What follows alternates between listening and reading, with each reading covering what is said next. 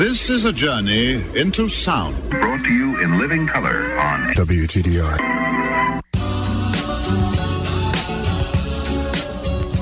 I'm Tonio Epstein. It's the Magical Mystery Tour.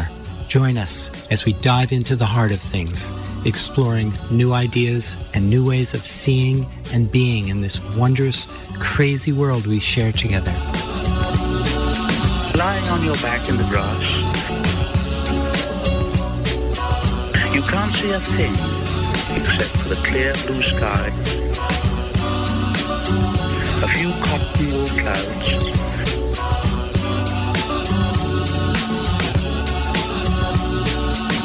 higher and higher in the great dome of the sky, filling it with song. Higher and higher,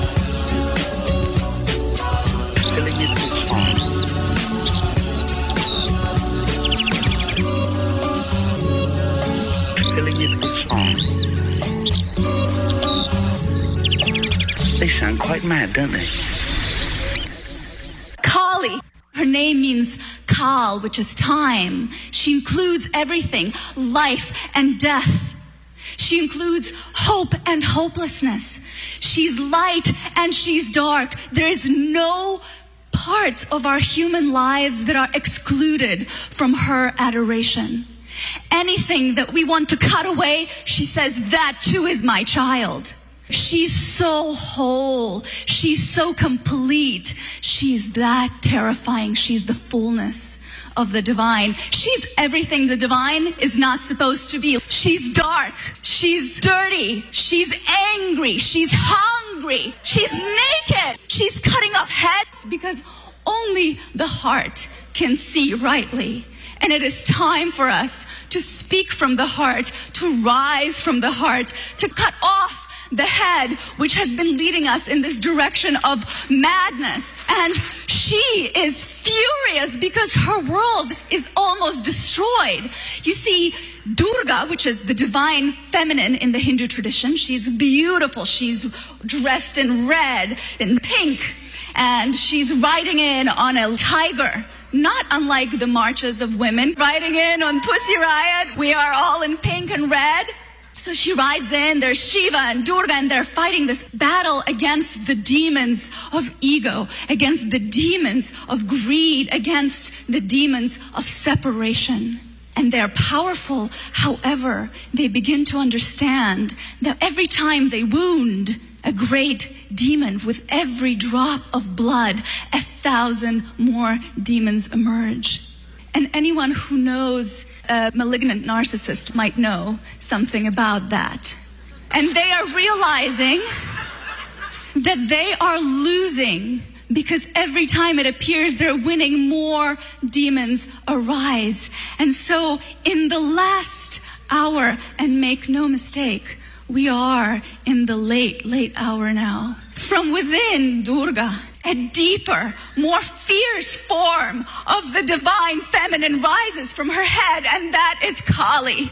And that is the Dark Mother. And that is the force of sacred activism, of broken hearted, tender hearted, fierce motherhood from which we too must rise. And she says, No, not this time, not my children. And she saves the world. How do you like that? The fault, dear Brutus, is not in our stars, but in ourselves. Correct, correct, correct, correct. Good luck.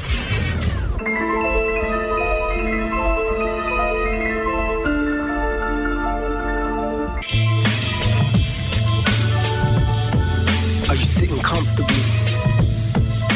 Well, put your seatbelts on because you're in for a howling ride. Because I am the narrator, the voice that guides the blind, following up with your ears but your mind, and allow me to take you back and forth through time to explain the significance of things you may think insignificant now, but won't further down the line.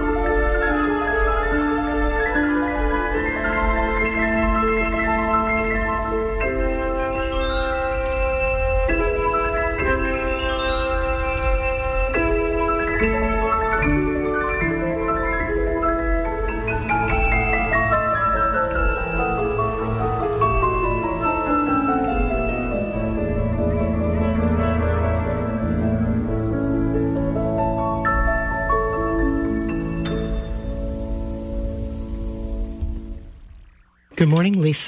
Good morning, Tonio. This morning, my guest is Lise Weil. You are a teacher advisor Mm-hmm. here at Goddard College. I have been for 25 years. Wow. In Goddard's Uh, graduate. Initially in the BAMA program, Uh huh. and then it became the MA program, and now it's the Goddard Graduate Institute. And this is the individualized master's. Uh, Well, I'm that's sort of the part of it that I'm in, but we also have social innovation and sustainability mm-hmm. and health arts. Mm-hmm. and embodiment studies. Embodiment studies is part of that. We, we also break down into concentration, so there's mm-hmm. transformative language arts, embodiment studies, consciousness studies. and you also just wrote a book, Mm-hmm. a memoir. I didn't just write it. You did, right, you've been working on it for how Yeah, long? About 15 years. Well, it just was published, Yeah. and I just read it, Uh huh. and I Uh-huh. And I was a little nervous because, you know, about a guy reading it. well, it's interesting because I could relate to a lot of it, Really? which might surprise you. I don't know. You'll tell me what you related to. Well, I just loved how you started discovering yourself and found this amazing community and Yeah. the joy yeah. of that community. Yeah. Because I've had that experience. I had that experience probably roughly around the exact same time Really? that you did. It was a different community, Yeah. but we were having a very similar awakening experience. Because that's what it felt Hmm. it like. was. Absolutely. It's like this very dramatic, powerful awakening and self-discovery. Yeah. And that Embodied. embo- totally embodied Mm-hmm. and expansive and Yes. mind-blowing. What was your community? It was a spiritual community of people who had just done this incredible 40-day intensive training Ah. and then they they realized that they didn't want to return to the quote unquote real world or the world that they came from. Ah. Yeah. So they there were two communities in the country. There was the main community in New York City, and then there was this renegade community out in San Diego for the people who really didn't want to follow anything, you know, in a, in any formal way. They were just And you into were that, in the, the- magic of this of the self. You were a renegade. I was definitely a renegade. I've always been a renegade. So, I mean, I didn't make the choice. I just stumbled upon it. So that's that's a lot of what I experienced while I was reading Good. in the early part of the book. Yeah. Plus all the experience of passion and falling in love and all those Yeah. All those tumultuous Kind of things cuts across on. gender, doesn't it? Yeah, it totally. and I don't know if everybody experiences things to I that I degree either, or not. know. I suspect not, but I don't know. Well, you know what I've been saying to people is I'm a fire sign and I'm all fire and air. So I'm sort of you know, What's your birthday? constitutionally set up to be this way. I'm a Sag. Yeah. And What day? it's December 13th. Oh, I'm 11th. Oh my God, Tonio. Well, that explains everything. I don't know, but no, but explains why you were. Those are the two parts. That's a very Sag thing to be part of a community like that. Also, because Sages were kind of missionaries, and and we would get into beliefs. Idealists. I, idealists too. Yeah, passionately ideal. passionately. Yes, and that so that and also we're very driven by desire. Yes. because well, those two things go together. Well, that explains a lot. Yes. Yeah. I could so relate to the book, and I thoroughly, thoroughly enjoyed it. I mean, I really loved reading it so much. oh, thank you. So, yes, as a straight man reading Yeah. a, a memoir about a lesbian feminist Yeah. woman, I mean, I totally related to. I thoroughly enjoyed it, and Wow. there was no separation for me. I mean, in this community, there, there were lots of. I mean, people were, were exploring their sexuality as well, Yeah. and so there were there were no boundaries, there were no limits. We were all over the place. so it was it was a time of self discovery Yeah. and wild exploration. Yeah. Well, one of the things that um, when you say no boundaries, no limits, I'd qualify that a little bit because, as you notice later on in the book, not in terms of our relationship forms, we were very, very liberated and wanting to explore all different forms of non monogamy, for example. Mm-hmm. You know, just throw out all those forms. But when it came to embodied experience, there was a split, which actually becomes later on in the book a real issue internally and externally, which is that, you know, I hadn't realized this, but I was in a group with an ideology I had never even named that I came to understand that what people around me mostly believed is that anything that wasn't you know, just pure, beautiful lovemaking, which I think, you know, would go by the name of vanilla, you know, is that, you know, love and sex all combined was a form of patriarchal consciousness that we had to try to rid ourselves of. And then we, we ended up kind of coming into conflict with more and more. There were feminists and especially lesbians exploring desire and all of its manifestations, and that included SM and B and D. And we just found all that kind of abhorrent. Well, I never explored it. I just agreed, yeah, that's wrong. And then in the book, I just trace my growing understanding that it was kind of a lie for me to reject all of that when my own relationships, at least in emotional terms, had been pretty sadomasochistic. And then I began to really explore this division between us and them, you know, the way they saw it and the way we saw it, and come to, to see that we're all part of one thing. And, and then I, I could no longer look at those forms of sexual activity in the same way at all. I began to see it as genuine experimentation, just like all the other things we'd been doing. Covered a lot of territory there. Yeah. yeah, should I should I be unpacking some of it? There's something I left out too. I mean, oh, of course. Yeah, I mean, also I just under, began to see the ways in which righteousness and mm-hmm. and rigidity were. Even those of us who did agree with each other, I think th- they were coming between us as well. Well, that was another thing that was so wonderful to read about your experience of this amazing new community that that mm-hmm. was congealing together and and inspiring each other and and and awakening together. It was so sad to see the disintegration of that community yeah. where women were getting caught up in these kind of polarized trips. Yeah. Revolving around racism, yeah, sexuality, morality, mm-hmm. things like that. It was everything that really mattered deeply to us, and that's why it tore us apart. And I think it has something to do with the fact that, as far as we knew, we were the first. And as far as I know still, when I look back, I think we were really originating so much. We were birthing things, and we were so close to, I mean, in a way that people can't even imagine now. We were so close to a world that was totally dominated by men. Mm-hmm. Well, um, the, the way everybody thought. I mean, even women's thinking was dominated. Oh, yeah. I mean, I the most... whole culture, the whole society, our minds exactly were talk about colonization yes. i mean we were completely colonized and no one can you know colonization doesn't anymore mean that but people can't realize that at that time that was above all what colonization would have meant i mean that, that we were that men had colonized i mean he still meant everyone the pronoun he was used for everyone, and no one even saw that as a problem. Mm-hmm. And, you know, rape within marriage was legal until I don't even know when, but it, I think it still was at the time that things were just starting to. I mean, in this country? It, it, in this country. I suspect that even down the South, well, until very recently, I wouldn't. I would suspect that it still existed to some degree. Well, yeah. Absolutely. And it still does exist around the world, yes. of course. So yeah. So we were so full of discovery and the righteousness goes together, at least for me, speaking for myself, when you just get something and you get that this is behind everything that has caused you pain, you know, just even just to see it, let alone to experience, just to see this kind of insanity and injustice that you've been seeing your whole life, and you finally get why. Then I became righteous, you know, and then you say, Oh, I understand this. This is my analysis and you just don't have time for people who don't get it or aren't on your side. And I think that's how a lot of us were. And I think maybe it goes together with a movement that's just in its incipience. Instead of, you know, we hadn't matured, we hadn't had time to figure out, okay, now what do we do with this vision? Because when it comes to vision, I think we saw everything. We really did.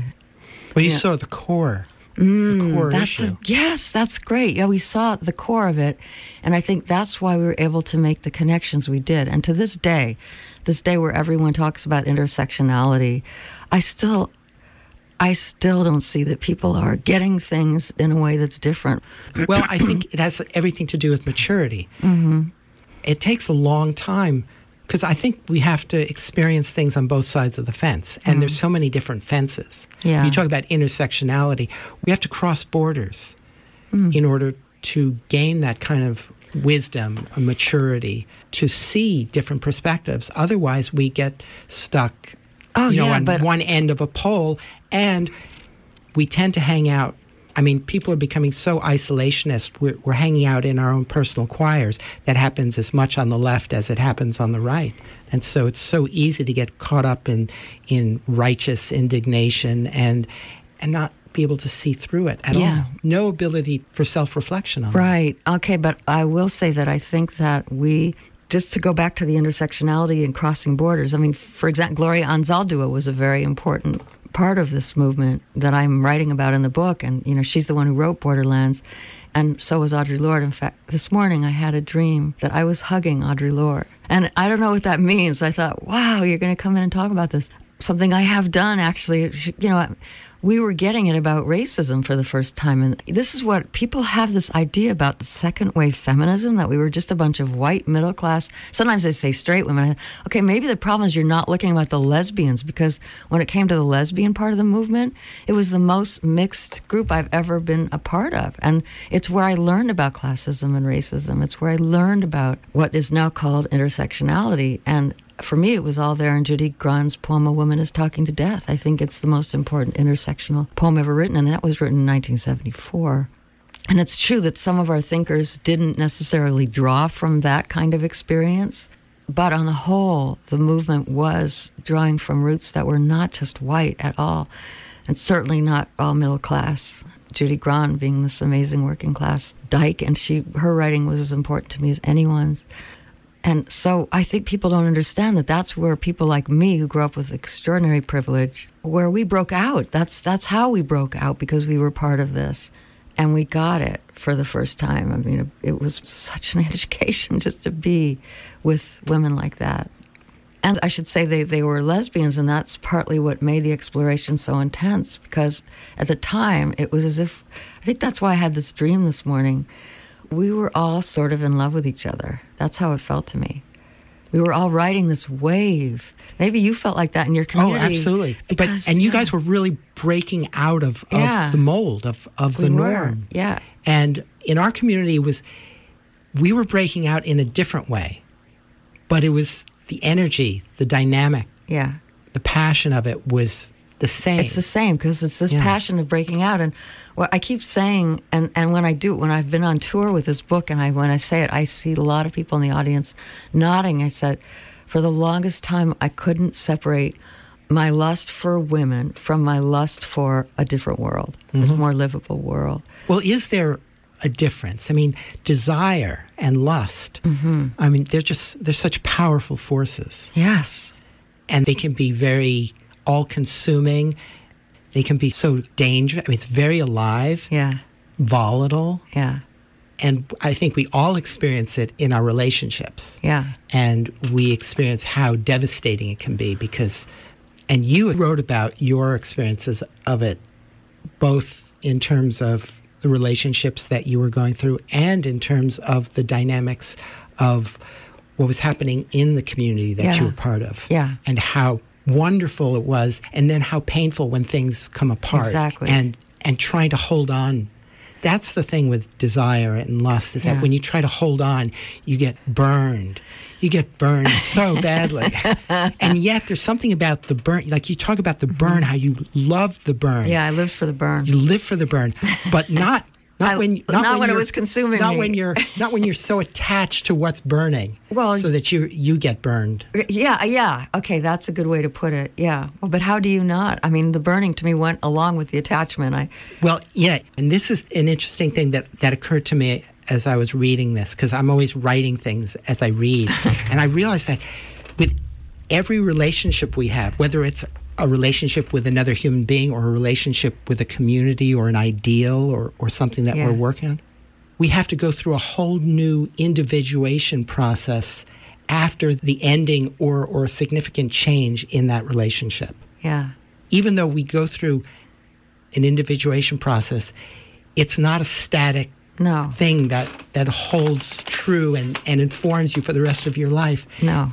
It's like you have to go through the same thing over and over again. You have to die all over again. You know, there's a quote from Saint Exupéry, and probably no one who's read the book remembers this, but it says in French, "To love is to die." You, you, you actually quote that in the book yeah. somewhere. Oh, you do remember that, yeah. Aimer c'est mourir. That's what he mm-hmm. says. Yeah. So, yeah, that was my experience, especially in the last one, because it made me change so much. Mm-hmm.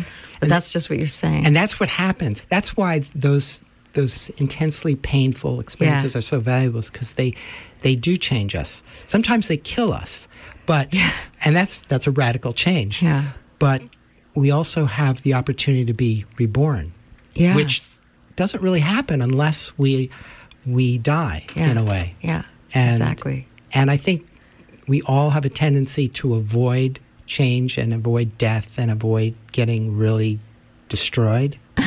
Well, yeah, I mean, we're, But and yet that's the that's yeah. that's where it that's where all the magic. You're and all- such a sag. you are. This is the way sages think, and not everyone understands this. But yes, there's a wonderful Uh-huh. well, poem. that's why I loved this book so much. Yeah, exactly. That helps me understand it really, because it is a book about dying and becoming. That's that's from Goethe. Good. Goethe was also a sage, and he has a poem, Selige Sehnsucht, which means holy desire, Mm-hmm. and it's all about you must die in order to become. And yet, the title of it was Holy Desire. Selige Sehnsucht means Desire holy in desire. and you've practiced Zen, Yeah. and one of the things that I think that people kind of misunderstand the whole desire issue in Buddhism. Yeah. That most people simplistically get the message that desire is a bad thing. Well, including many Buddhists. I mean, there's Right, there are many That's what I Buddhist mean, is- centers in is- Buddhism. yes. It's misunderstood. yes. Mark. Epstein wrote a really wonderful book called Open to Desire, which really helped me in writing the book, basically questioning that tenet of Buddhism, which isn't a tenet everywhere, but it is in a lot of places. And then I had just had a wonderful Zen teacher. And of course, I was going to bring it up anyway back then when you talked about if you're not attached, you won't get burned, because it was my encounter with especially this one Zen teacher that began to turn things around for me. And she was so extraordinary. And she, even though we would chant things, because she was very traditional in the setup and the chanting and all of that, but when I would come to see her and talk to her, she would just say, basically what Mark Epstein he hadn't written the book yet, she would just say, open to it, experience it all the way, write it, but don't be swept away by it, which, you know, to understand that distinction to completely experience it without being swept away by it, which is why, you know, to sit on the cushion and have a firm seat allows you to do that. So I, I could say that all those years of Zen just helped me to, Right. to It- find a place to sit in the middle of all of this. it's about presence. It's about Yes, finding presence. But in the beginning, people can say presence all you want, but people don't get it because that's Yeah. not something that you get at the beginning. No. In fact, that's something that doesn't come for quite a while. I mean, you can have really powerful awakening experiences, and yet you still don't get a visceral sense of presence until a fair way down the path. yeah. Yeah, it takes a long time sitting there. Yeah. So it's really hard to get the importance of not getting swept away. Not getting swept away means Mm-hmm. getting lost. Like I remember in those early days, I would get swept away for long periods of time. I mean, really long. Sometimes it would be. It would seem like it was years. What you mean? You're talking about just in your life? Or- Yeah. yeah, yeah, Yeah. yeah. I think I had been pretty much swept away. I mean, dissociate. I was very dissociative about the stuff. I just Yeah. would not allow myself to feel things. Right, because we're, we're trying to protect ourselves from getting hurt. Because Yeah. there's so much vulnerability in this too. my because when you open up, it's like ah, I know. so raw. yeah. And that's that's what passion. And we haven't even mentioned the title of your book, which is called "In Search of Pure Lust." Yeah. which is a very provocative title. Hmm. Yeah. And so obviously, trying to find a way to desire that isn't harmful would be part of that. But, well, more than anything, it's, it's, it's inspired by a book by Mary Daly, feminist philosopher Mary Daly, called Pure Lust Elemental Feminist Philosophy. And one of the women that I fell in love with, it's one of the big loves, there's maybe five big loves in the book, happened to be in a study group I met her in Boston and she said, You should come visit me in Western Mass. I'm in a study group there and I want you to meet some of these women. And it turned out she was living in Mary Daly's house. Mary Daly wasn't living there yet. I realize that most of your listeners haven't even heard of Mary Daly, but I, hadn't heard of her until reading this book. Oh my God. Well, I'm going to talk a little bit about her because one of the things I thought to myself is if I go on tour, it's going to be a platform and I can talk about stuff that I really think is important. Mm-hmm. She was such an important writer thinker. and the interesting thing is that you avoided reading her. I avoided reading her because I'd heard her quoted a lot. Yeah. I mean, no, of course, everyone heard of her in those days. She was our philosopher. She was our philosopher. It was as simple as that. Doing for us in philosophy what Adrienne Rich was doing in the form of poetry.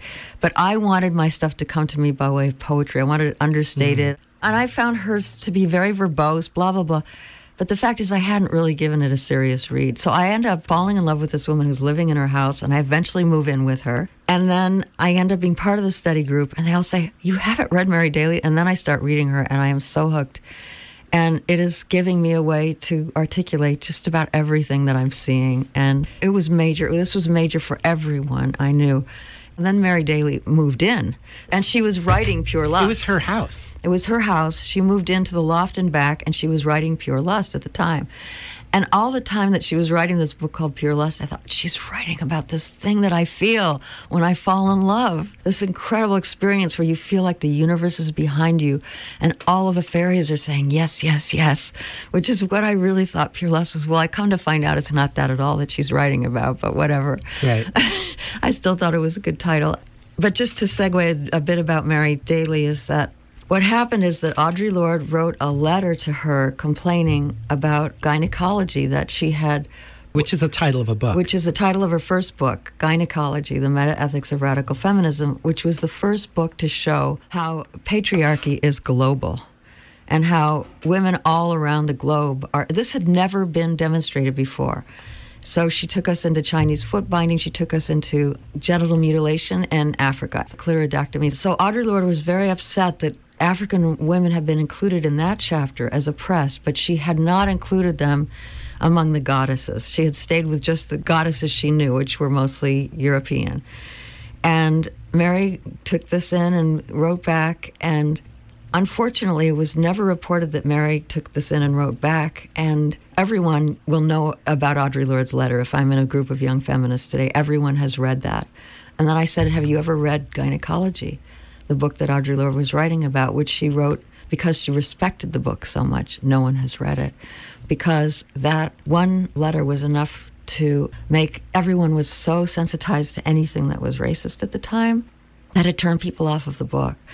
I got privy to the fact this is in the book too that there was a bunch of white women who raided a bookstore in San Francisco at night and put little day glow stickers on all the copies of Gyn/Ecology saying do not buy this book it's racist Yeah. And this is at a, a women's bookstore. at a women's bookstore yeah. Anyway this is just to say i brought my copies with me because i don't know if we'll have and that's time an example of passion and, and it is that's exactly what because the world. it is that and, and that too. activism and how not- misguided yeah. exactly and that's that's just from a lack of, of perspective and maturity and Oh my God, yes. Which was on our side as well. yeah, And everybody all of us i mean none of us are immune to it exactly. So um, I persist in thinking that Mary Daly was one of the most important thinkers, feminist thinkers ever, and that her books have actually grown in importance if people would just look at them. I mean, Gyn/Ecology begins with these words. This is an extremist book written in an extreme moment in history, a time when we are threatening all species on Earth with extinction. This was written in 1978. Gyn/Ecology is written in 1978. And the other thing she wrote in Gyn/Ecology, which I think applies really beautifully in the land of the fathers, the more blatant the lie, the greater its credibility, for it is then most consistent with the general pattern of bizarre beliefs. and that's what's becoming true all over again So much of what she has written is becoming true all over again, only it's truer now mm-hmm. and it's more lethal now. and it's more absurd and Mm-hmm. The insane radical, the absurdity gets bigger, the lies get bigger, all of it. And I really believe people should be reading Mary Daly now. She's their and clarity. would that apply to men as well oh yeah, Oh, she had many male fans, tons of them, actually. It wasn't just women. Her analysis of what's happening is not just for women, it's just she's seeing through. She was so disgusted, you know? This is the year, she said this in 1986. This is the year of Chernobyl. And you are worrying about that. You know, somebody had some question that was about something that she didn't, cons- you know, I mean, we should be disgusted. We should be outraged, you know? That, I really value that, that she sustained that outrage at mostly men. I mean, she saw it as, mm-hmm. you know, and of course, women have been complicit, are doing to wreck this beautiful world. This beautiful And that's not to say that there aren't women who are very masculine and Yeah. male in the way they relate in the world. But the fact is, is that, It you know, is a male dominated that's society. it. It's a patriarchy. yeah. So, Right. yeah. It's been thoroughly colonized. and it's now i mean i think it's visible now in ways that it hasn't been for a long time it's Mm-hmm. all coming out right. As we get closer and closer to that extinction point. yeah and as our lives are held in the balance by a bunch of very powerful egomaniacs Who don't want to give up any of their toys, Yeah. trinkets, yeah exactly piles of money, which they have no need for. no no it's it's insane It's, yeah. so I'm, I'm talking with Lise Weil. Mm-hmm. She's the author of this wonderful new book, In Search of Pure Lust. And so maybe we could go back to your childhood, where all this started. Because a lot of this started very early for you. Um well There's a few things here. You fell in love with one of your teachers. oh that started early But you had you had a very interesting relationship with your father, which I thought was very interesting. Yeah. And that juxtaposed to your relationship with your mother. yeah Would you like to talk about? Yeah, well, one thing that actually the book is kind of about too is that, and I- I think it's part of my own perspective about what went wrong. Because something I should say is that as I wrote the book, the world that I was writing about was clearly in the process of disappearing, and now it's almost entirely gone. So, in many ways, this is a requiem for a movement. And a lot of people would say, oh, it's, you know, backlash, it's cooptation, it's big bookstore chains, blah, blah, blah. And I think it is all those things, but it also was internal. And I really wanted to understand what it was. And one of the things that I began to realize is that it's connected to what I said earlier about it being a very young movement. We sort of had to be in rah rah mode all the time. And there wasn't much going back. There wasn't much looking at childhood wounds, for example. You know, this woman that I fell in love with who lived in Mary Daly's house, Grace, she didn't believe it. You know, we, we had a joke that we would make about bringing things up, which ends up being the title of a later book when I'm seeing a shrink, right? Because we had these neighbors who were always, they felt it was important to bring things up every day. And Grace would stick her finger in her mouth whenever we talked about bringing things up, and we'd laugh. And then, boy, did we ever pay for that? You know, you have to bring things up. You, you have to go back. And you know, and another way of talking about that is the shadow. You know, you have to look at the shadow, which is something we really just didn't do. So And yeah, we still don't do in this culture. And no, no, no, not in the culture at all. But uh, very much we do in cultures that I'm a part of now. Right. It's really important. And in that community that I was a part of, that was actually the first step in it was telling our stories, Uh. telling all our deepest, darkest, really, most secret story. That's how we. That's how the community began. I mean, that's how it all began. Oh, well, that's began healthy. because we were revealing everything about ourselves, so that we could actually open up ourselves to receive being Wow. loved. Because until you let yourself be seen fully, Yeah. you cannot experience love. wow, this is very advanced. I'm impressed. Well, you you talk about this in your I, book as I well. I do, yeah, but I only came to this much later when I realized what. Well, I experienced it directly very early, but it took me my entire life to integrate all of this.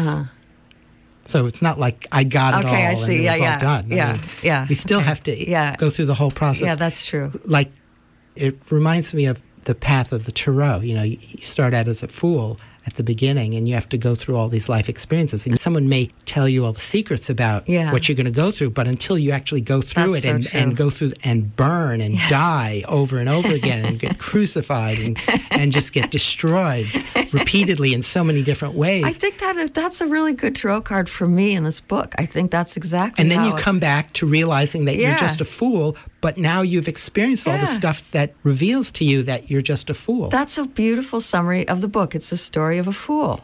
I, I mean, it really is. Like people keep saying to me, "What? You didn't get it? I mean, after three or four times, you still weren't getting it?" No, I didn't. I went back into the fire over and over. That's the power of desire.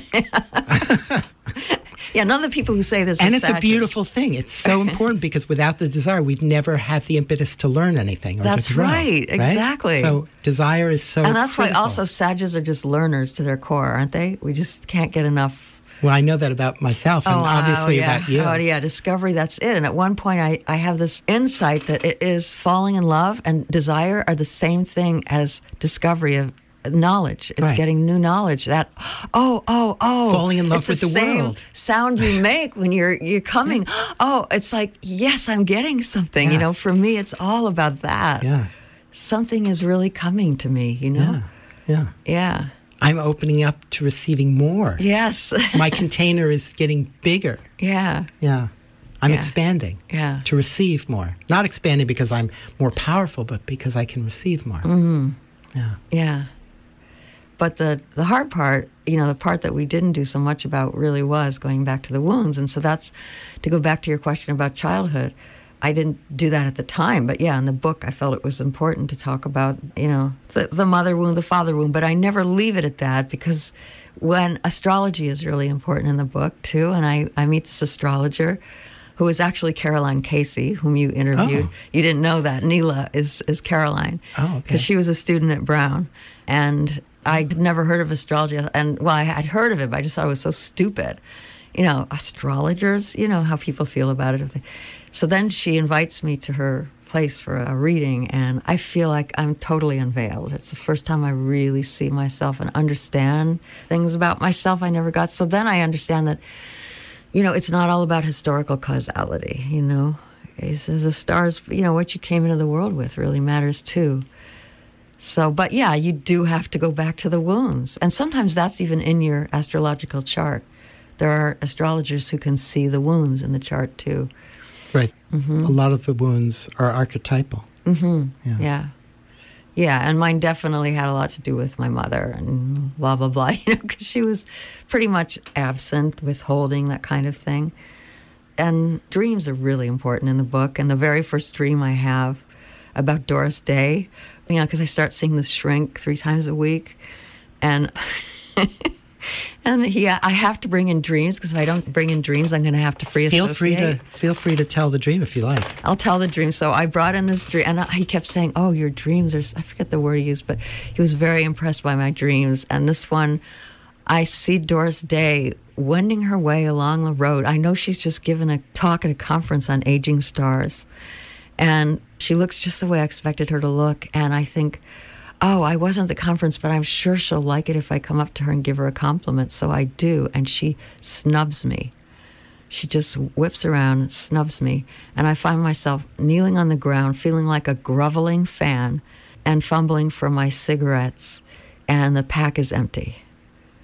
So, so my shrink says, "Were you breastfed?" You know, and it's just like classic psycho. I mean, this guy had a pipe and a picture of Sigmund Freud, and I lay on a couch. It was that traditional, but I said yes. And he scribbled. And then i completely dismissed this. And, and when i originally wrote it i thought i was writing it from the point of view that it was ridiculous. But now i think yeah he had a point. There was something going on there because like my mother was very beautiful and sort of had this i don't know not diva like but just like she everyone said oh she looks like marilyn monroe kind of thing. So that was clearly her in the dream. And then that dream comes back over and over again throughout the book. You know, this the rejection thing, and then looking for the cigarettes because I was always smoking in those days, and then there was a clear link between you know I would have to find a cigarette, and then there's a seduction scene that all plays out because this woman is smoking on the Staten Island ferry, and you're not supposed to smoke. and I'm smitten by her, and then I end up sitting next to her, and then I light up a cigarette too. Anyway, there's this whole theme that plays throughout about cigarettes and women and and ultimate rejection. And there is a breastfeeding connection I guess you know that I thought that I can make because I knew someone in this community who was a smoker and she wanted to quit. Yeah. And the person she was working with told her to just get a baby bottle, fill it with, you know, something to drink, and every time she gets the impulse to smoke, to just suck on the baby bottle. Oh, yeah. Well, I think there could be some truth there. She said it really worked. Yeah. So, so anyway, let's just suffice it to say I did go back and I did do that work, and I feel like it is really important. And I think that if there was one way in which what I've come to think is that we just didn't we didn't know how to embody what we saw yet. And that it takes a huge amount of work to embody Yeah. what it is you see. Yeah. Um, when what you're seeing is so radical and And there's so many layers to it. It's like it's like an onion to the nth degree, yeah. Yeah. which pretty much takes our entire lives to unravel. Yeah. Absolutely. Yeah. So it's very interesting that I now teach embodiment studies, which feels right, which is feminism, but in a different way because it doesn't start with the idea. You know, when you hear feminism, you think of an idea. When you hear embodiment studies, there's no idea in there. Right. There's no activist angle in there. And so it's about everyone, right? Mm-hmm. And so should feminism be too. So I call it embodiment studies. Well, embodiment is about connecting with our bodies, Yeah. with the earth, with being grounded. Yes. And the male thing is very abstract and intellectual and tangential. Absolutely. So that's why I say embodiment studies is now fa- because it's got the same philosophical underpinning of understanding that the body has always been rejected or relegated to inferior status in favor of abstraction and spirit divorced from body, etc. And it's so easy for us human beings to be seduced by the illusion of our outer appearance that, you know, a man is a man and a woman is a woman. Mm. And yet we're actually combinations of the two inside ourselves to different degrees in different ways. Oh yeah. Yeah. and to reject a part of ourselves or to not recognize a part of ourselves really just hurts, cheats ourselves. Yeah. We, we miss out on so much. That's We miss out on ourselves, Yeah. which it would be the ultimate self crime or self Yeah. tragedy. Disowning parts of ourselves. Yeah. Yeah. Not recognizing parts of ourselves. Yeah. Yeah. Just because nobody in some initiatory or informative way told us about that. Yeah. or communicated that in some meaningful way. Yeah. That's so true. You could learn it through physical activity like dance or movement or or some kind of physical embodied practice Yeah. without words. Yeah. In fact, that probably works better. But uh, but every bit of help we can get. That's so true. And, you know, and that was the initial impulse for consciousness raising when there were these consciousness raising groups uh-huh. everywhere in the 70s. That this was just women. Mm-hmm. But that's exactly because women would go around and speak from their body, bodily experience. This had never happened. And that's how they understood. That when, when you heard another woman say, Oh, you've also experienced that, then it would become real to them, just what you're saying in a way it hadn't been. Mm-hmm. But feminism really moved away from direct drawing on bodily experience. It did become much more abstract. Mm-hmm. Yeah. And that's where the conflict Exactly. Yes. Yes. Yeah. And a lot of the women in this community were highly educated and well read, so it was very easy to go in those directions. Yes. Well, I should say that's just me, probably too. The you know, because I tended to be in academic settings, mm-hmm. but not always. So it wasn't true for everyone. Mm-hmm. And also, when I was at the Women's Writers Center, which is this amazing institution where I got to study with Adrienne Rich for a week and Olga Broumas for a week, Rita Mae Brown for a week, and Muriel Rukeyser had been there the year before. It was amazing. That was a very non academic place. And there, you know, I met a woman who was pumping gas. I mean, this is, this is where I started to meet the kinds of women I would never have met if I just stayed on my academic. Right. I would love to hear you talk about how you discovered, how you encountered this community and through the lesbian connection. There's a a monthly rag that still exists called the Lesbian Connection, mm-hmm. and at the time I subscribed, and it just came like it's like a newsletter, and I just saw this thing, Women's Writers Center. You know, and I was a grad student at Brown, but it named the women who were going to be visiting faculty, and I knew I needed to write. And I just thought, okay, I'm going to apply. And I just did, and it totally changed my life completely.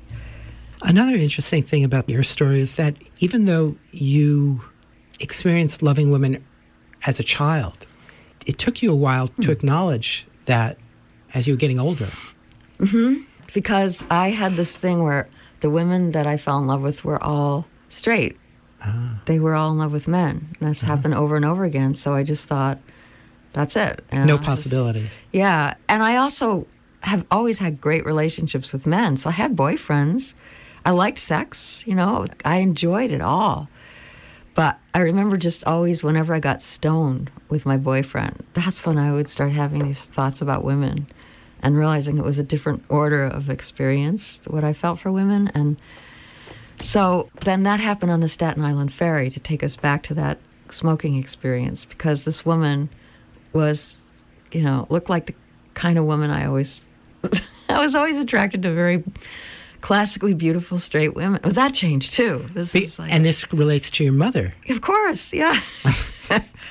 And, then And, there's uh, a there's a role that your father plays in this yeah, too. oh well, my father was always bringing home these women that he would just fawn all over and supply them with drinks in his bar and seduce them and charm them. And I just I imitated, you know, like he was my mentor. That was it. Yeah, yeah. and kind of a, a conspirator. well, at times. I thought, yeah, because he would bring home my teachers, the ones I w- had crushes on. He he- always knew which ones I had crushes on. And he knew that he you had bring them to the apartment. Yeah. And at the time, I thought, "Oh my God, am I recruiting for him, or is he? Which is which? What's going on here?" You know. And then he would charm them, and then they would come back. It was a very strange. But thing. he would also, at the same time, he would give you this kind of knowing look. Oh yeah, yeah, totally. So it wasn't like he was trying to steal from you. He was like, well, only later did I wonder that. At the time, I just thought, yeah, he just wants to get a rise out of me. He'll do this because he know. I don't know. It was also just love. He knew that I and you were a child. yeah, I was a child. I was, uh, you know, in first to fifth grade. Let's say this happened. Mm-hmm. He sent me off to the opera with my French teacher, Miss Easton, in fifth grade, with instructions for what to buy at intermission, and it was. Was this some kind of vicarious trip of yes, his? that's the thing. I started to wonder that later if it was. You know, because he was in a marriage and he couldn't partake himself. No, he was. That wasn't a great marriage. He was not. He didn't feel that way about my mother. That's for sure. That's why later on I wondered was I. But he, but she was beautiful, so he he aspired to that, Yeah, but she was kind of cold. That's Yeah. the thing, you know. and for you as well. yeah, yeah, One big early wound. yeah, yeah. Shall we read something? Sure. Do you want to read chapter fifty-two, in defense of desire? Yeah, tell me why you wanted me to read this one. Well, when I was reading it, I was like, "This is so juicy. This is incredible. She's got to read this." Really? Okay. I knew it at, at, while I was in the middle of reading. I was just Great. like, and then Because you're a Sag, and it's in defense of desire. And then afterwards, I remember thinking, wow, this is almost like a condensation of the whole book almost. Hmm. Obviously, it's not just a condensation of it. It's such a Well, thank you. It's And- just, it's three pages in the book, so it's short. But are you sure we have enough time for this? Oh, totally. of Okay, course. so, Well, um, before you start, I just will announce that this is WGDR Plainfield, WGDH Hardwick, Goddard College Community Radio, the Magical Mystery Tour. I'm here with Lise Weil. She's a Goddard teacher, advisor in Goddard's Graduate Institute. And she just came out with this amazing new book. I mean, truly wonderful, wonderful new book, In Search of Pure Lust.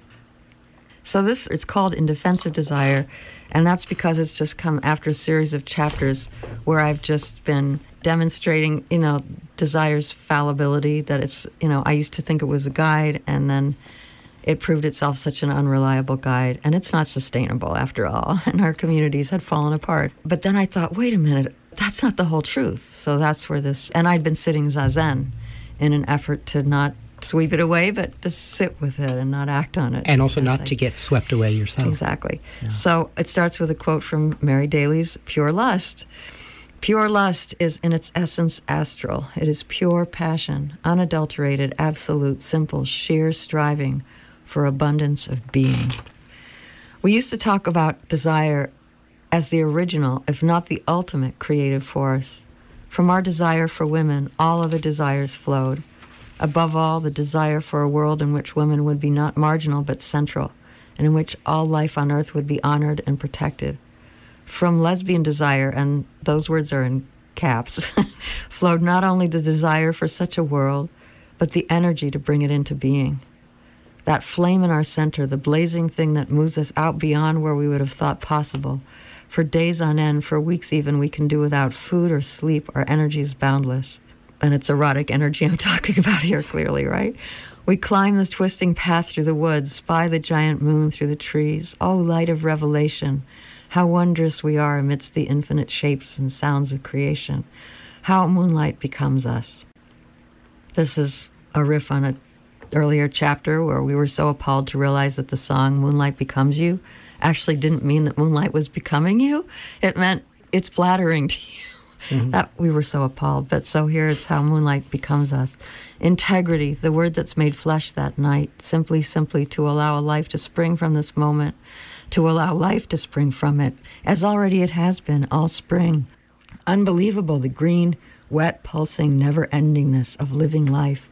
To protect, above all, to live in such a way as to protect not just her and this love, but these trees and all this green growth, this real world we are knowing now, loving now, as if for the first time. We used to talk of desire, our desire for women as the most powerful force in the universe, our particular gift to the world. Yet desire flags when we are fondest, most trusting, rears its head when we're estranged, serves as conduit for childhood wounds, this awful pull in me towards no, gets mistaken for love, though so often at odds with it. Sitting zazen hour after hour, day after day, you watch it burn off like fog. One moment it's the element you live and breathe. Desire is all you see. You stand poised, quivering at the lip of possibility. Then the pulse slows, fever breaks, vision clears. You see her now, absent the fog, as the mere mortal she is.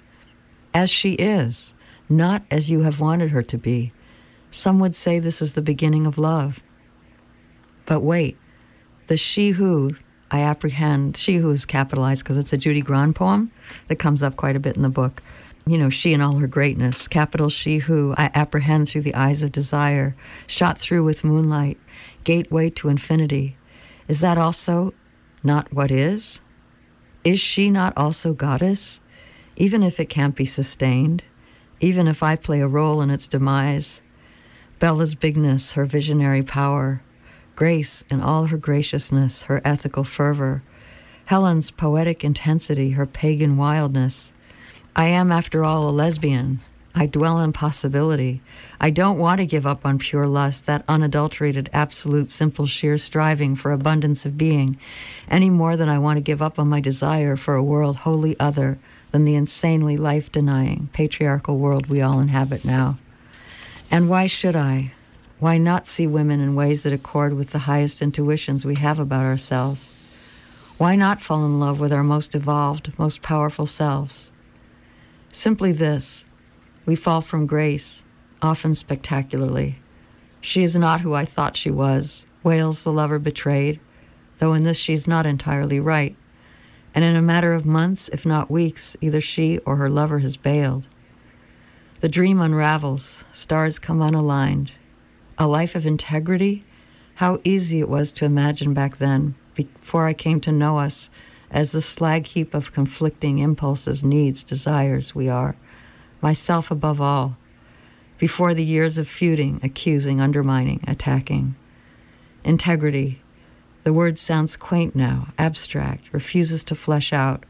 We're left with jagged pieces that won't mesh. Perhaps this is the fate of us uppercase lesbians. As beings who it seems were put on earth to practice astral striving, to soar on the wings of desire, perhaps we are doomed to fall and to fall hard, doomed to get caught over and over in the gap between who we are and who we want to be, between the world as it is and as we ache for it to be. No wonder we ripped each other to shreds at those conferences. No wonder our collaborations fell violently apart. We wanted things to be different, wanted it so desperately we rode roughshod over each other to get there, forgoing kindness, respect, even friendship. How easy it is now to look back at us, we desiring lesbians of the 70s and 80s, and see only the quarrels, the betrayals, the fallings out. For those of us on the inside who expected nothing less than the world from each other. How difficult not to get stuck there. I am speaking of myself here, of course. Myself and this book you hold in your hands, this tale of broken forms, so awash and lost. How easy to forget, especially now that it's all but vanished, that we did create a world together, a culture of resistance. Those of us who weren't writing poems or essays or fiction, making films, art, videos, music, or founding journals, coffee houses, bookstores, art galleries, theater companies, hosting book fairs and conferences and festivals. Together, we managed to give a shape to our needs, our values, our longings, to give weight and heft to our dreams. How can I not marvel at all the possible we brought into being? Especially today when our cultural networks, our meeting places, our bookstores, book fairs, music festivals, magazines, newspapers have almost all disappeared, when hardly any presses exist anymore to publish our work. Even as the forces against which we struggled then despoil more and more of what we held precious, even as the poisons extend their reach. How can I not love us for our wanting, our desiring, our aspiring? And in honoring the glorious soaring, how can I not forgive the ignominious crashing, my own included? Desire is not a practice. It does not teach patience or sustainability. It does not teach kindness or understanding. Whence comes kindness and whence understanding? From pain. My instinctual answer the pain of losing what is most precious. And yet, desire, deep desire, is the motor of transformation, what makes the possible possible. So, looking back on some of this, how do you feel about these things that have transpired? Um, sad. It's and also the people that sad because most of the people I'm writing about I'm not in touch with anymore. I can't talk to them about it and I don't know, they're probably appalled by the things I've written about them. There's just so much heartbreak in this book that, you know, that's it's a book about heartbreak among other things. On the other hand, it just feels really good to have really, you know, this, it's just to have made sense of that whole part of my life and to have documented what I did document that we've lost. You know, I'm really glad I did that, you know. And it's informed your life in such powerful ways. Yeah, of course. Yeah, I am. And led you down other paths along yeah, the way. Absolutely. Yeah. Goddard feels like a continuation in many ways of that. Right. Journey. The experience of these residencies Absolutely. sounds very much like the Yeah. experience you had discovering this community. And I, you know, and I used to say, I mean, I never was part of the residency as a student, but as a faculty, your stuff comes up. And that's exactly what happened for us constantly. The residencies do that. Goddard, the whole structure of Goddard does the same thing for you. And that's what life does too. Yeah, but I should also say that I wrote the book while I was, you know, within the 25 years I've been teaching here. And I'm not sure I would have written it had I not, you know, I just learned to be a creative being here. So just by osmosis, maybe? Because everything I was telling my students, because I've had so many writing students, and I've never done an MFA program or anything like that, I just took my own advice a lot and just to be in this atmosphere. And you, you actually got to hang out and live with and be in relationship with a lot of the women who were your greatest mentors. Oh, yes. yeah, like Judy Grahn, who blurbed this book, that was such, to me, the greatest honor because I've been in awe of her work for 40 years. And back then, in my 20s, if you'd ever told me someday you would write a book and she would blurb it, I said, no way. absolutely no way. but it is, or it was, a, a fairly tight knit group. I mean, you all knew each well, other. Well, we n- not necessarily in person, but you read each other because we had a print network. yes. You know, Talk about that. You know how hard it was for me to get this book published. There is no fem. There is one feminist press left. Well, there's two. There's Aunt Lute that I know of in the U.S. Aunt Lute and the Feminist Press, and they each have agendas. And my book didn't fit into either. Back then, we had mm. dozens, and we had dozens of feminist newspapers. So it's really been a struggle to find a place to get this book reviewed. Now, it would have instantly been reviewed in at least 40 places, 20 years ago, even. And it's just the loss of a print culture, basically. Not to mention music for people in music, or, you know, it's just same in different media, but in print. Someone who's always been about publishing and has herself been a publisher, because, you know, I've been an editor and a publisher For and a translator. That's was my main thing. So it's that's really hard to realize that we, you know, we don't have a place to publish feminist reviews much. you know, and those places that do, they they are generally full up or they have some particular agenda and your book has to fit into it. You're currently doing a journal, Dark Matter, Yeah. which is subtitled Women Witnessing. What is that and how is that involved? Yeah, 'cause you might say from, I- uh, from what you've what you because you you founded you created Trivia, which was a journal of ideas. It was a, a radical lesbian feminist Yeah, journal. and that book is, I mean, that the creation of that journal is part of what goes on in the book. But you might say I went full circle from, you know, being suppressing the shadow to realizing darkness is where everything happens. And, so wait a minute. yeah. Early on in this journey, you were suppressing. I'm how- saying, as part of this group of feminists who were, as I say, just so much about wanting to recreate the world in our vision of things. in an idealized way. Yeah, that we felt it was a waste of time to bring up personal sh- stuff, you know? And so I, I think that's suppressing the shadow because when you look at personal Mm-hmm. stuff, you're going to look at your shadow. And there was a shadow side to our movement too that we didn't look at Right. Which erupted violently. in our faces. Yeah. Yes. And you know, and I think it's possible to say all that without in any way discrediting, taking away from how amazing the movement was. I just wish we could have kept our structures Well, it's and still learned evolving. these things. It's still evolving. I mean, it's not a yeah, done no, deal. uh, yeah. It's just that we did have this world that, of course, it's just part of it is technology. You know, we won't have that world again. But I just wish we had more media. You know, then we had so much. But yes, so now I'm publishing Dark Matter, Women Witnessing, and it's about what we're doing to the earth. And its dreams are very important, and visions, and communications with non-human beings Which and the power of witness also. Uh-huh. It's just because I think it's something very difficult for us to do right now to really look at what's happening and our role in our relationship. and our role and relationship to it, both of them. Although now that it's getting so we can't not look away, this orca who was parading her calf around the last 10 days, was it? You didn't know about this orca whales, this a member of the southern residents who are going extinct. The mama orca was swimming around with her dead calf, who hmm. lived only, I think, a half an hour. And she did this for 10 days, and she herself in a state of exhaustion because they don't have enough food and they are going extinct. And she was clearly doing this as a way to say to us humans, look, look. Yeah. So that bearing witness to this feels, right now, for me, it feels like the most important thing um, to do. And there's obviously a direct line between this and what what the book is all about, but it's not quite the same. It's less personal. And in the summers, you I have um yes, dreams again. Dreams um, I've again, been yes. offering since since working with Deena Metzger, which I started to do in 2004 when Bush was reelected and I was in a state of despair.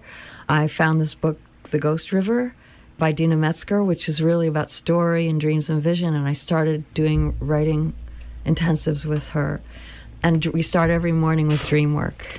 And I was inspired by that. And since 2005, I've been offering weekend retreats that center on dream work for writers up north of Montreal. so talk about this dream work and writing about dreams and what what's yeah, that? it's what that's really important in embodiment studies too, because I think right now the most important knowing is I won't say unconscious because that sounds on you know, non is non-conscious, which is the knowing that it feels to me like is the most important for the sake of what's happening to the earth is coming in the form of dreams and communications that we really have to shut off the rational mind to discern. And I know this from having been with people who are able to communicate in ways I can't with the non human realm. And also from just getting and publishing so many dreams that are so full of information that we desperately need about the sources of life that we need to be turning to and the things that we need to be turning away from.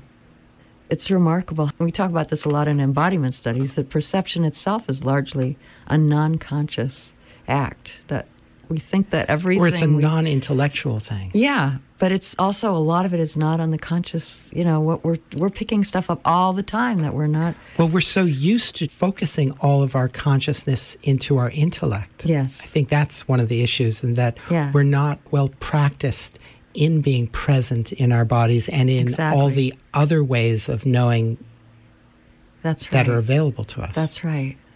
that are sometimes given this simplistic term sixth sense, which people who have more experience with this say there's way more than six sixth senses. sense is so reductive. so reductive, exactly, and so I limited. mean, dark matter was the title came from the fact that, as far as scientists know now, dark matter is the animating substance of 85% of the universe. well, I thought they were saying it's 94. That's if you combine it with dark energy. And that they have no idea what it is. Right. And I just love that because I think the unknown, it's also the one thing that gives me hope because Mm-hmm. if you just look at what we know, it's not looking good. Right. But what we don't know as humans, and I learned this from not from the whales, especially when I took a trip to see the whales. I was there with them for two weeks, and the blue whales, who are the largest mammals on the face of the earth, and then the gray whales, who know forgiveness, as I don't think any human bodhisattva has come anywhere close. What I learned from them is how little we know, how clueless we are as humans. So I just believe that, you know, trying to access what we don't know is one of the most important things we can do now as humans. Yeah, I just recently had um, Parker Palmer on the show, and he was talking about. I mean, he's he's approaching eighty years old. He has so much experience in this world, and he was talking about our human frailty, and you know, having humility in the face of our Yeah. human frailty and how little we actually know, and that the more we learn, the more we realize how little, little, little we know. So true.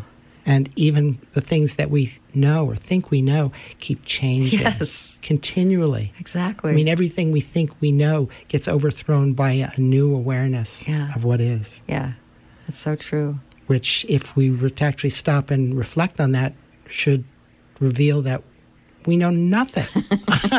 Right. In fact, we know less than nothing because we have to unravel everything we, We think we do. know in order to even be back at square zero, you know, present in this where we are. but our bodies are pretty reliable in that way. That's the thing. If we come back to them and pay attention. yeah. Yeah.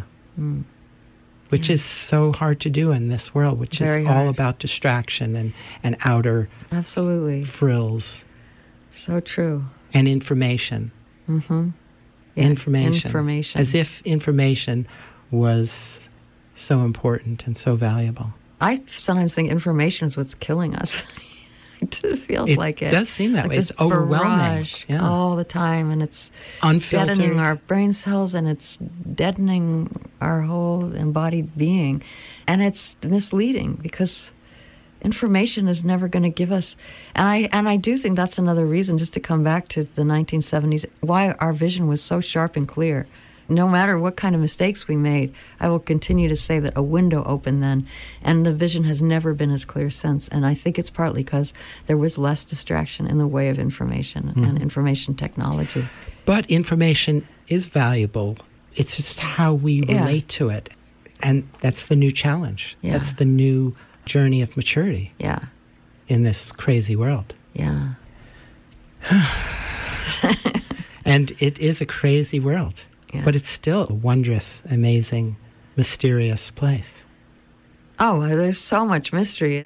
I am actually more in love with the world than I've ever been. I don't know if it's related to how precarious, I think it must be, but I see more mystery all the time. Yeah, I think that comes as we get older and more experienced, but it also comes as we realize our mortality. Yeah, yeah. Individually sure. and collectively. Yeah, yeah. And being able to stay present with that without losing ourselves in despair. Yeah. I mean, despair is a valuable thing, but to get lost in it or get swept away with it is just as dysfunctional as getting swept away by anything else. Well, I mean, I certainly don't despair by the fact that I'm going to die. Mm-hmm. When I see friends die young, that can do it. Or an orca whale. But an orca whale with her, that is, and knowing that it's a species going extinct, that is just, it is hard not to. And that's a real practice as a Zen person. That is a real practice to sit with that. Embodying grief. Yeah. And not losing oneself and exactly. in that process. Yeah not becoming enraged or insane. Yes. Staying sane. Yes. In the midst of the insanity. Right, and not being swept away by grief either, because grief too yeah. can. Yeah. Um, but to sit with all of it, that's that's the bearing witness part. Mm-hmm. Being with the shadow. Yeah. Embodying the shadow. Yeah. Embracing the shadow. Yeah. There's a Roshi Joan Sutherland who talks about endarkment. Yeah. And it's beautiful the way she talks about it and I hadn't heard it when I came up with the title Dark Matter, but it's exactly what inspired that title. Is just she talks about the dark as the ultimate crucible of everything. And you know, if you resist the darkness, it's it is resisting life itself. Right. The the creative void, the, the yeah. womb is dark. Yes, it is. Everything emerges out of the darkness. Yeah. Even light emerges out of the darkness. Yeah. Absolutely. yeah. And Rebecca Solnit has written a lot about that too. You know, that she talks about the, we make love at night and conception happens mostly at night and dreams happen. I mean, when you think of it, it's like the most important creative acts maybe happen in the dark. Yeah. the essence of creativity. Yeah. At the beginning of the book, you quote the Buddha. Mm-hmm. It is in this way we must train ourselves by liberation of the self through love. We will develop love, we will practice it, we will make it both a way and a basis, take our stand upon it, store it up, and thoroughly set it going. Mm-hmm. Yeah. I quote that underneath another quote about desire from Jovette Marchessault, who's a Quebec feminist who's no longer with us, but it's what I had to learn. It's what I began to learn when I started to sit how to desire within love. You know, because my experience was that desire was in conflict with love. Over and over, it felt that way to me. How did you experience that conflict? Because I began to see that when I was deeply loved and felt safe, I would no longer desire. Mm. And I began to understand that the desire then wasn't really about loving or feeling loved, it was about something else. And then I saw that I was desiring women who did not treat me well. And then, you know, so then you wonder is it even possible for the two to coexist, desire and love? I mean, this is all about me, right? Mm-hmm. Just in my own psyche. And mm-hmm. so I had asked myself that question, and I saw an instance where, you know, it was so clear that desire was aroused and had nothing to do with love. And yeah, so that was just almost like a koan that I would ask myself can it come through love? Can love come through it? Hmm. Well, it's been wonderful having you on the show. Thank you, Tonio. Thank you for being such a receptive reader. Well, thank you for writing this amazing book. And this has been such a blast talking with you. I, yeah. I always enjoy talking with oh, you. Yeah, me too. Yeah. I've been talking with Lise Weil, and her new book that we've been talking about is In Search of Pure Lust. And thank you all so much for listening. Until next time, have a wonderful week you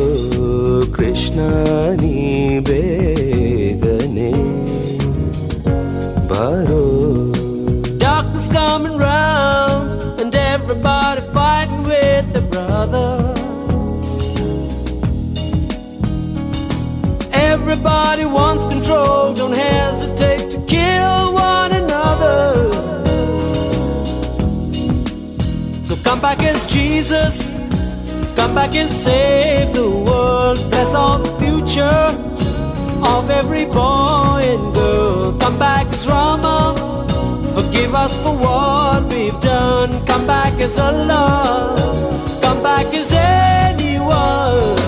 Krishna ni begane,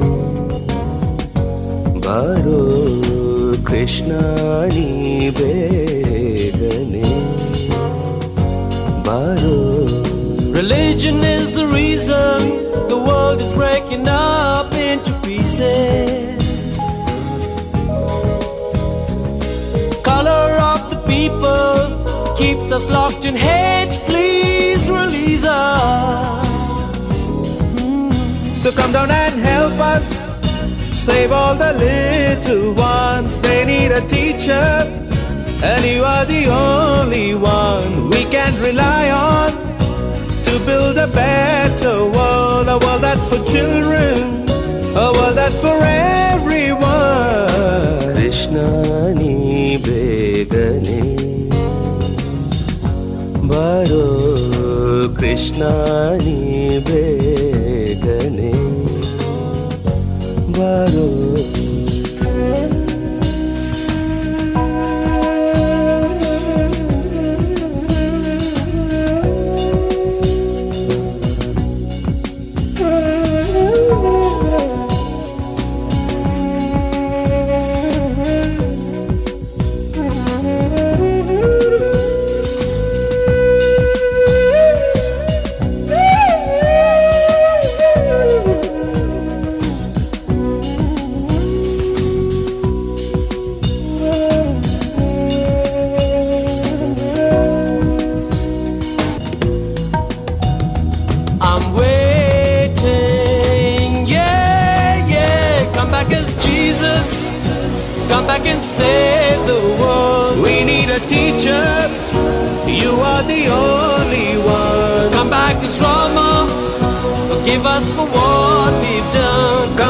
Back Allah. Come back